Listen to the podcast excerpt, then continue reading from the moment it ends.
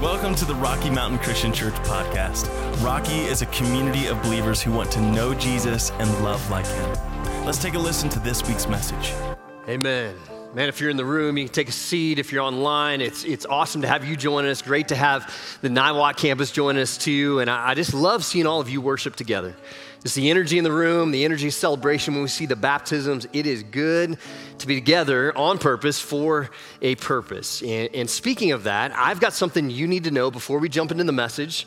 And then I've got something that I really need your help with. And so, both campuses, Niwot and, and Frederick, and online, we've got an opportunity that's coming up September 17th. And so, formerly kind of known as um, Night to Shine, it's our special needs prom that we've done in February. It's not been kind of on everybody's radar because we've always done it that time of year. But every time we do it at that time of year, snow comes or something comes, and it causes all kinds of problems for us. So, we've actually changed that and we have moved that to September 17th. And it's called our Shine Prom. And here's what we do if you're new to Rocky, it's one of the best events that we do throughout the year. And what we do is we basically provide a prom, a night for a bunch of special needs students, young adults and adults, to be the king or the queen of the prom. And it is absolutely fantastic. There's so much energy, so much joy, so much laughter, so much dancing, so many different things, so fun. And it literally has hundreds and hundreds of people that attend this event. And it takes hundreds and hundreds of people to actually pull it off. And so we actually this year get to, for the first time, not just do it here at the Frederick campus, we get to do it at the Niwot campus also. And so what I need from you is I need you to jump in with us and commit to volunteering and being there on September 17th at one of our campuses. Your Frederick campus, sign up for the Frederick campus. You're at the Niwot campus, sign up for that campus. If you're online, just choose a campus. We'd love to have you come and help us out. But there's all kinds of volunteer opportunities. There's opportunity to be a buddy, to be kind of a date or a chaperone for a person, a special needs person that night. And, and sometimes I remember just seeing some people be a little awkward, a little wondering, how's that going to go? Man, people get done with that and say, what, when can I sign up for next year? It is so much fun. There's opportunities for hospitality, there's security, there's games and uh, coordination of food and dancing and all kinds of different things. And so I would encourage you today to go to rocky.church slash this week. And we literally today and this week need hundreds of people to sign up so we can pull this off and it'd be a great opportunity to connect with our community. We get to connect with our mayors, our fire departments, our police departments, our businesses. They all jump in on this. So we all need to be in on this and make it just a great, great opportunity. Last thing is if you were willing to, if you've got some prom dresses or that, that you'd be willing to donate for people to borrow and then get those back. But to borrow, you can drop those off today and through this week and next Sunday. We have a lot of smaller sizes. We need some larger sizes, but we would encourage you to help us do that. It's going to be an awesome opportunity. So, rocky.church slash this week is the first thing on there. You might even want to text yourself a reminder or set up a reminder to sign up for that after church would be a great opportunity. And if you just want to do it right now during my message, I'm okay with that. All right, sign up. I want you to get to Luke chapter 5. We're starting or continue our series at the table. And here's how we started last week. I made a statement that I believe is true. Some of the greatest moments and some of the greatest learnings that I've had in life happen around a table. You just think about that in your life. Some of the greatest moments you've had, some of the greatest learnings you probably had, have been sitting at a table with some of your closest friends or people who've mentored you, people who are special in your life. And here's what's interesting the quality of those moments and the quality of the learning that you had in those moments are directly connected to the quality of people that are sitting at the table. So, my question to you is today is who's at your table? When you think about your relationships and your closest relationships, who are the people who sit at the table, who do life with you, and bring quality to your life? Now, it's interesting, if you go back into the scriptures that were written by people who walked with Jesus, people who saw Jesus before and after his resurrection, the people who were taught by Jesus that wrote the New Testament, they constantly come back to these stories where some of God's greatest moments, some of Jesus' greatest teachings, some of his greatest moments with his disciples all happened around what? Around a table. 10 different times in the book of Luke, there is a story, there are stories about tables where Jesus sat down and did something great or taught something important around a table. Now, here's the thing Jesus valued the table because he knew the power of soul enriching friendships. Jesus valued friendship, he valued communi- community, and you should too, because here's the truth your life is never richer than your relationships. I'll say that again. Your life is never richer than your relationships. Luke chapter 5, starting at verse 1, it's not actually a story about a table. It's actually a story where Jesus invites some men to join him and sit at his table for the next three years as he mentors and teaches them and prepares them to go start the church and do something that he called his mission that he wanted to reach the world with, the church. And so here it is Luke chapter 5, starting verse 1. It says, One day, when Jesus was standing by the lake of Gennesaret, now stop there for a second. The lake of Gennesaret, what is that? There was a place that was called the Sea of Galilee that shows up in Scripture many, many times. There's a couple times in Scripture where the Sea of Galilee is called the lake of Gennesaret. It's the same place. Jesus did his ministry up and down the western side of the Sea of Galilee constantly. Most of the stories you see happen on the Sea of Galilee. So this is one day while Jesus was standing by the lake of Gennesaret or the Sea of Galilee the people were crowding around him and listening to the word of God. I was reading this this last week, and I'll be honest, that word crowded around them caught my attention. And it caught my attention by something that I had listened to by one of our staff members this last week. So, if you ever listen to the Rocky Weekly, we sent out an email that has just a little motivational, kind of devotional moment by one of our staff members, and that has a whole bunch of things just to connect with here at the church. This last week, Luke Hall, our Niwot worship pastor, did the Rocky Weekly. And he made a statement that just caught my attention, and I think it's really true. He said, The Christian life is a crowded life. I thought that was interesting because that can have almost a negative connotation, right? You think about it. I remember being in New York City with my wife, and we're just kind of trying to see New York City in a day, if that's even possible. So we hit the subway constantly. And I remember getting on the subway and it was crowded. I remember standing there and having to hold on to the ceiling. She's holding on to me because it was so crowded, I couldn't even reach anything else to hold on to. It was crowded. I felt a little closed in. There have been times in my life where I felt like crowded is bad. There's also been times in my life where I felt a little isolated and lonely and wished that life was a little bit more crowded. See, I think what Luke said was true. The Christian life is supposed to be a crowded life, meaning, the Christian life, you see no example in Scripture where the Christian life or followers of Jesus or followers of God in the Old Testament lived isolated, insulated, disconnected lives. They were always surrounded by groups of people, God's people, they were connected with. Like it's a theological truth. Think about it for just a second. If you go back to Genesis chapter 2, Genesis chapter 2, God has done all the creating in the first chapter. He's created everything from the sun, the moon, the stars, all of that. And after everything he creates, he gets to the end of the day, and what does he say? He, say, he gets to the end of the day, and he says, God looked at all he created and said, It was what? Good. Good. You read your Bibles, you guys know that. That's great. It, it, it was good, except for the sixth day. And what did he create on the sixth day? Man, all the ladies laughed, right? God created, and he said, it was not good. Not that man was not good, what God created. And keep in mind, God was with Adam at this time. They walked together in the garden, it says. They had a relationship together. There was a period of time where it was just God and man, and God said that wasn't good enough. Keep that in mind for a second. There's a vertical relationship with God. Your life will never be richer than your relationships. There's a vertical relationship with God that needs to be deep, but there's a horizontal relationship that God created us for. And so it says that God said, It is not good for the man to be alone, so he created woman. It goes on into the book of Exodus. Go from Genesis to Exodus. What does God create? He creates in Genesis and then in Exodus, he creates a nation of people, starts as a family, but then a nation called Israel. And what does God do? He creates celebrations, even his laws. He creates feasts. He creates all these gathering points to bring people together in community. You see, the Christian life is meant to be a crowded life. It's meant to be together with people. And then you go throughout the Old Testament, you get to the New Testament, the people who followed Jesus, who then started the church, created this thing called the church. The word church actually means gathering an assembly of like minded people. And it says in Acts chapter 2, when it describes them, it says that they met together and had, they were together and they had everything in common. It says that they met together daily in the temple courts. It said they met together frequently in homes and had meals together. It says that they met together on the first day of the week to celebrate the Lord's Supper.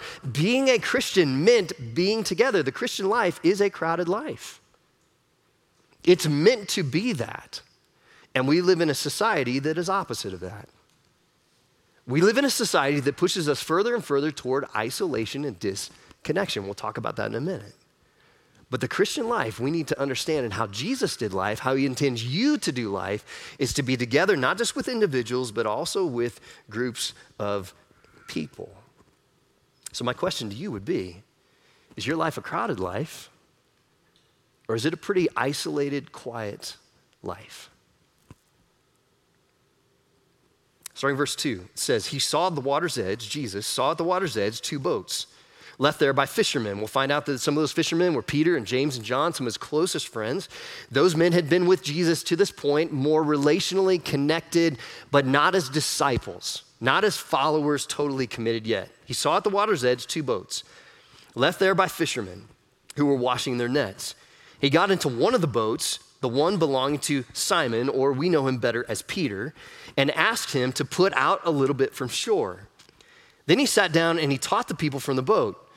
When he had finished speaking, he said to Simon, Put out into deep water and let down the nets for a catch. Simon answered, But master, we've worked hard all night and we haven't caught anything, but because you say so, I'll let down the nets. So it's interesting. It probably caught Peter by surprise. Probably caught Peter by surprise when Jesus comes in and the carpenter, Jesus, who's now become the teacher, takes over his boat and his group of men. Peter's probably sitting there going, Hey, uh, you're a carpenter. What do you know about fishing? Plus, Jesus, we have fished all night. We've not co- caught anything. And everybody knows that you don't put out into deep water and fish. You fish at nighttime in the shallow water in the Sea of Galilee, not at daytime in the deep water. But Peter knew this even though Jesus was asking him to do something that was totally contrary totally contrary to all his training, to all his experience, everything he grew up knowing about fishing, he knew that it was Jesus and he had seen some great things already in Jesus. So there probably was a point and there probably was going to be a payoff. And so Peter takes his boats, tells his men, quit cleaning the nets, reload them. I know we're done, but we're going to do this because Jesus asked. And he puts out, and here's the result. It says, when they had done so, they caught such a large number of fish that their nets began to break. So they signaled their partners in the other boat to come and to help them. And they came and they filled the boat so full that they began to sink. When Simon Peter saw this, he fell at Jesus' knees and he said, Go away from me, Lord. I am a sinful man. For he and all his companions were astonished at the catch of fish that they had taken. And so were James and John, the sons of Zebedee, Simon partners. These men, those three, end up being Jesus' inner three companions. There's the 12, but there are the three. Those are the men who sat at his table that were the closest connected to him. And here's the invitation. Then Jesus said to Simon, Don't be afraid. From now on, you will fish for people. So they pulled their boats up on shore and left everything and they followed him. And I think, as much as some of you fishermen out there would like for this to be about the catch of fish, this story is not about the catch of fish. This is not about a fish story that Peter's going to tell forever. What Peter told the story about that day was about the connection with Jesus. This wasn't about the catch, this was about the connection. It was about the invitation to leave something that Peter had done all his life, to, to do something contrary to what he had done. Jesus was asking him in fishing to do something contrary to what he had always done, his experience. But then Jesus did something that asked him to join him in something much deeper, deeper to leave the shallow waters of fishing and to step into the deep waters of connection and relationship. And for the next two and a half years, Jesus has probably known Peter for about six months so far. For the next two and a half years, Peter and James and John sit at the table with Jesus, having deep conversations, deep relational connection. And they grew and they learned and they became something they never dreamed about because of the quality of people, not just Jesus, but the other people around the table and the depth of connection that they had. And what I want us to see this morning is that the Christian life is not only just a crowded life, but the Christian life is a connected life. There were crowds of people that followed Jesus everywhere. There were crowds of people that followed the disciples after Jesus left everywhere. There were crowds of people that followed Moses everywhere in the Old Testament. There were crowds that followed God's leaders all the time. The Christian life's a crowded life. But those leaders and those people, and Jesus himself and Peter himself, always had a table of a group of people that they connected with that was beyond the crowd. And what Jesus invites us to do, what he invites us through this passage, what he invites us through scripture, when you look at the early church, what he invites us to do is to do something contrary to everything that our culture tells us to do. See, right now, what we have in our culture is we have a culture that is pushing further and further toward isolation and disconnection than it is toward connection and relationship. And there's some very good things that we've done. There's some very good and positive things that we have produced and we've, we've created with the intention of keeping us connected. I'd say this social media is an incredible thing. Man, I am more uh, informed, let me say that, I am more informed about family that lives far away, about friends that I haven't seen since high school or college. I'm more informed by social media than I could have ever been before it was created. But social media has created this opportunity for us to be disconnected from face to face relationships, be informed, but to be disconnected. Alan Ahlgrim, our former lead pastor, nine years ago, he retired, and um, he's writing a book that's coming out in December and has so much to do with relationships. Even that line that I said, your life will never be richer than your relationships, comes from that book. Comes from the heart of Alan, and I, and I, I appreciate he says this about social media and other things. He said, How many quality relationships do you enjoy? Sadly, we live in an age of amazing technological connection, yet soul depleting personal disconnection. While many have hundreds of Facebook friends or social media friends, most have few face to face personal friends. And guys, it gets personal right here. Over 70% of men say that they have no close personal friends. Ladies, you do this a whole lot better than we do. Guys, we work, we take care of our family, we do this, we do that, but sometimes we don't take time for doing exactly what Jesus did with other men making space at the table for deep, soul enriching relationships. It's not just social media, it's a pandemic. And believe me, with the pandemic, we want to be safe about that. But what a pandemic has done is it's pushed us toward isolation. There's stay at home orders, work from home policies, schooling online. And so many people say, man, we're safer. We're safer when we're disconnected. We're isolated. We're safer with that. I would say we're lonelier with that. Now, please don't hear me getting political. We do want to be safe. But I would question how much health has it brought to us relationally when we put all these things in place that has pushed us further and further away from connecting with people at the table. You see, the result has been this the result has been a spike in suicide uh, attempts, a spike in depression, a spike in marriage problems. And you go back to suicide and depression, it's for all ages. We've taken some of our younger ages that are disconnected because of media and all of that, and we put them further into disconnection, and it's had difficult, difficult results in their lives. And I'd ask this question Could the enemy be using isolation to kill some of the very institutions that God has given us to help us find connection and meaning in life? See, I think some of us have drifted further and further toward isolation. Some of you haven't. Some of you have been intentional. Some of you say, well, this isn't for me today. I, would say it still is.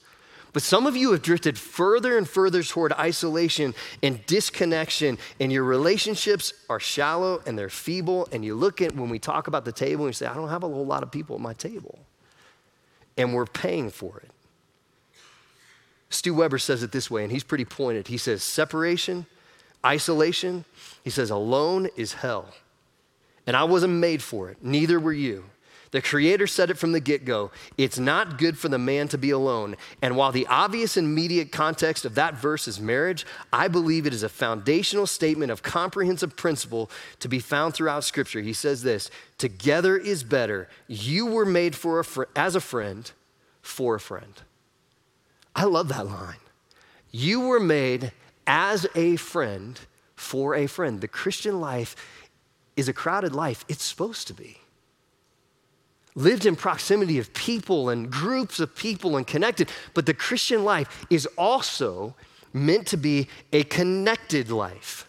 A life where we get past the crowd and we begin to connect with individual people that sit around our table. You see, the deeper water of the Christian life is found in connection. It's found in connection with people. It is the lifeblood of our faith. Your life will never be richer than your relationships. And it's not just a theological truth. It's a sociological truth. Because it's a theological truth, because God created us that way, it plays out in relationships. Robert Putnam writes this He says, The single, single most common finding from a half century's worth of research on life satisfaction, not only in the US, but around the world, is that happiness is best predicted by the breadth and the depth of one's social connections. And we were made for relationship. C.S. Lewis says it this way. I love how he says it. He says, You know, friendship, he says, You know, friendship has no survival value, but it gets value to survival. Friendship has no survival value, he says, but it gives value to survival. And my question to you is your table full or is it empty? Some of you say, what, what do you mean by that table? I, I remember sitting with Alan Ahlgrim um, many years ago when I came, first came here to Rocky, and we were talking about this relational idea and friendship. And, and Alan had an illustration that came from a guy from Bob, named Bob Shank, and he said, Hey, you need to have, your table needs to have some certain people, it's some certain chairs. Bob Shank calls it the table of influence. So if you imagine yourself right now, here's a, here's a good way to gauge your relationships and the quality of them and how much they're uh, bring quality to your life. If you were to imagine yourself sitting at a table and there's four other chairs at the table, and Bob Shank goes through this, and, and I'll give you the labels that he puts on each chair, but you can put your own labels there. He says, if you were to think about the table of influence, there's a work chair, a wisdom chair, a wealth chair, and a woo chair. I'm not sure if I like the wealth idea, but here, here's, here's what they are. The work chair is this it's those who sharpened you. It's those that you, you connect with and, and you're just making each other better. And so, guys, you might think of it this way I'm in a men's group and I've got some accountability partners, some guys that I can be honest with that are encouraging me. Iron sharpens iron. The wisdom chair, the wisdom chair is, is the chair that's almost the mentorship chair. It's a chair of the person that you trust that's got more experience in life that can be blatantly honest with you. Can look at me and say, Sean, I, I hear what you're saying, but I think you're wrong on that. And there's enough time and enough trust in that relationship that I can say, Tell me more. Not get defensive, but, but listen and say, Tell me more. And there's the wealth chair, more the resource chair. Who are those people that just resource you in things that you're doing? Might be people you work with, might be some older people that look at you and say, Hey, I want to just be a part of what you're doing. And they resource with generosity their time, their resources, other things, and they push those into you. And then the, the woo chair, W O O, winning others over. Think of that chair as just the fun chair. Who's the friend that sits at your table that makes you laugh? Who's the friend you want to watch the ball game with? Who's the friend you want to go to a ball game with? Who's a friend you just want to have over for dinner just to connect? And who's a friend that does that and connects you to other people that you can enjoy? If you sit down and you look at that table of influence, everybody needs somebody in that work chair. They're saying, I'm going to sharpen you and you're going to sharpen me. We're going to do this life together. And everybody needs a mentor in that other chair to say, here's the wisdom chair. And I want to bring wisdom into your life. Everyone needs someone that is mentoring them and probably someone you are mentoring too. And then you need someone that resources you, and then you need someone that you just laugh with and have fun. So let me ask you this. When you look at that illustration, if you were to sit down and write down draw a table out, put the chairs down, and write out the names of people that you would put in those chairs. Do you have people that are sitting at your table? You see, I think for most of us, we would say yes in some instances and no in others. I think for many of us, we would say, I, having people at my table, I realize it doesn't happen automatically, and I don't know if I've intentionally invested in relationships to find those people. The psalmist writes in Psalm 101, verse 6, he says, I will search for faithful people to be my companions. He says, I will search for them. I will put some intentionality into finding not faultless people, but I will put some intentionality into finding faithful people to be at my table. You see, having the right people at your table doesn't just happen. I would encourage you, if you're a student or you're a young adult, that finding the right people at your table is one of the most important decisions that you can make, one of the most important investments that you could make in life. See, I think for, for young people, man, when you're a high school student, when you're a junior high student, you're a middle school student, you're a college student, young adult, you're in that place, man, and you are looking for people to have fun with, but you are looking for people to accept you. And what happens so many times in life, in those moments, the value of acceptance is so much more important to us than the value of finding faithful people. And finding faithful people is harder than finding people who would just accept us. Because some of those people that accept us and pull us into our, their crowd are not the right kind of faithful people. Man, if you're a student, I would encourage you right now. If you're a young adult, I would encourage you right now. The best investment you could make right now is investing in friendships and relationships with people who are faithful people. You can have a whole lot of depth of, uh, of, relationships and breadth of relationships, but the one thing that will pay off for you in the long run is finding people who you can have around your table right now. And sometimes that takes time to find those people. It takes intentionality, but find those people right now that will help you make the decisions that you can be proud of later now. Like you will never regret investing in the right kind of people and finding the right kind of quality connections that will encourage you. Kenny Rogers once said, You can't go out and make old friends. you either have them or you don't. You start investing now. I've said this many times before, but two and a half years ago, Alan and I sat at a table again, and I was explaining to him that I had a lot of connections, but not as many deep connections as I was looking for. He said, Man, it's normal for pastors to have so many connections with so many people because we're around so many people, but sometimes insulate ourselves and not open up to as many people.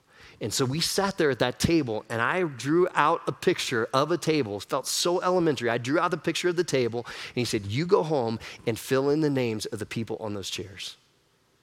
They may not be there yet, but maybe they're people that you want to be closer with, you want to find deeper connection with. And then he said this you find time to make an investment, a small investment every single week to connect with and show value to those people.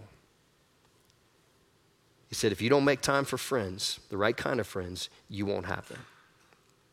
And so, for the last two and a half years, I tell you what I've done. I've invested in the people that sit around my table. And sometimes people come into that table and maybe go away and they've moved or something happens or change of life or change of pace or whatever. But there's always been people at that table that I said, I'm wanting to intentionally invest in those people. And here's what I've seen the quality of my experiences, the quality of my learning, the quality of life and relationship and joy and peace and all those things has been directly connected, not just to the quality of the people, but the quantity of time that I've invested in those people.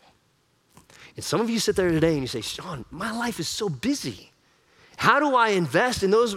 How do I invest in all these relationships? I got stuff with kids, and hey, my life is just as busy as yours is. And one of the things I've seen is sometimes you have to invest where you're already busy and build relationships with the people you're already doing things with. But there must be an intentionality to make sure that the Christian life is a crowded life, but it's also a connected life. Some of you sit here today and say, Yeah, I want that.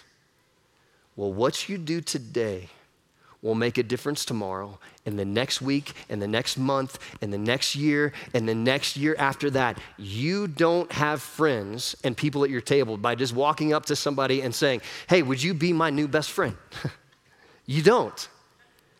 But you do have friends by sending a text and making a call and going to a ball game or going to a lunch together or laughing together or grabbing coffee or going out and walking together and hanging out and just inviting people or saying, hey, why don't your family come over and hang out with our family for a barbecue? Intentionality breeds friendship. And friendship brings a quality of life to us that God meant. You see, God said, Your life will never be richer than your relationships. And if you step back into it, there's a side of that where Jesus created, God created relationships. There is a vertical, you look at the geometry of the cross, there is a vertical side to our relationships. He said that you've got to have a connection with me. Your life will never be richer than that connection with me. But here's the thing what's so interesting is when you go back, like when you go all the way back to Genesis, I don't know if you caught this when I said it earlier, the vertical connection wasn't enough. Even God knew that. He created us for a horizontal connection with people, and He said, It's not good. He said, I'm not even enough for man, just me. And man, that almost sounds contrary to everything we've ever learned. But if you look at how he created his family and the, and the nation of Israel, you look at how he created his church, we were never meant to just be this. There was always this. You see, we, we actually become what God wants us to become. It's, it's His path for growth, it's, it's His path for happiness and connection. It's His path for so many things in our life to not just have the horizontal connection with God, but to actually have excuse me, the vertical connection with God, but actually have the horizontal connection with other people. Rachel Held Evans says this. She says, This is what God's kingdom is like a bunch of outcasts and oddballs gathered at a table. Not because they're right or worthy of good, but because they said yes. And there's always room for more. And God's plan for all those outcasts and God's plan for all those oddballs is for us to be connected with each other. See, we actually are who we are created to be when we're connected. Desmond Tutu says this, I love this. He says, A person is a person through other persons. You can't be human in isolation. You are human only in relationships. And so, church, there's probably some of you sitting there saying, I kind of, I'm living life that way. And man, for you, fantastic. What you should probably do is write down the people around your table and you should reach out to them this week with a text or a phone call or an email or something just to say, I value you. And I'm so thankful for our friendship. That'll take your friendship even deeper. But those of you that sit around at a quiet table, I want you to understand that God gave us a church to keep us connected. And there is the crowd, but there's also connection beyond the crowd. And we've sat around here for a long time. Some of the best friends that you're ever gonna have in life, you've yet to meet. And they might just be right here, but what you have to do is you have to take a step to connect. Man, I'd encourage you, September 10th, we're gonna kick off a bunch of small groups. Man, you be watching for how to do that. You be watching for how to sign up, but you jump in and take a step. Maybe you wanna get in on a team. Do something to give God a chance to give you the friend that you've been looking for. It's what we were created for. And what's crazy, church, I want you to stand together right now. I want you to stand the Frederick campus. I want you to stand the Niwot campus at home. You can do whatever you want. But I want you to look around for a second. What God did with the first church is it said that He brought them together and it gives all this description of how they did life together. And when they did life together, it wasn't even that they went out into the street sides and into the cities and, and just shared everything about what God was doing. It says that the people saw how they lived in connection with other people. And it was attractive because it was totally contrary to everything else they experienced in culture and in life. And church, Everything we get to experience or should experience or should be about here is contrary to what's out there. And the people out there, whether you understand or not, they're looking for what we have the possibility of having in here. And so let's do it. Let's do it. Let's give our best to that and let God do the rest and let Him draw people to this community of people. Online people, just want to encourage you, man, it is so good. We've said you can worship online, but I'd say this if all you're doing is in your living room and there's not a group of people that you connect with somewhere, it doesn't have to be in this large group, but it has to be somewhere, a group of people that you connect with, you are missing out.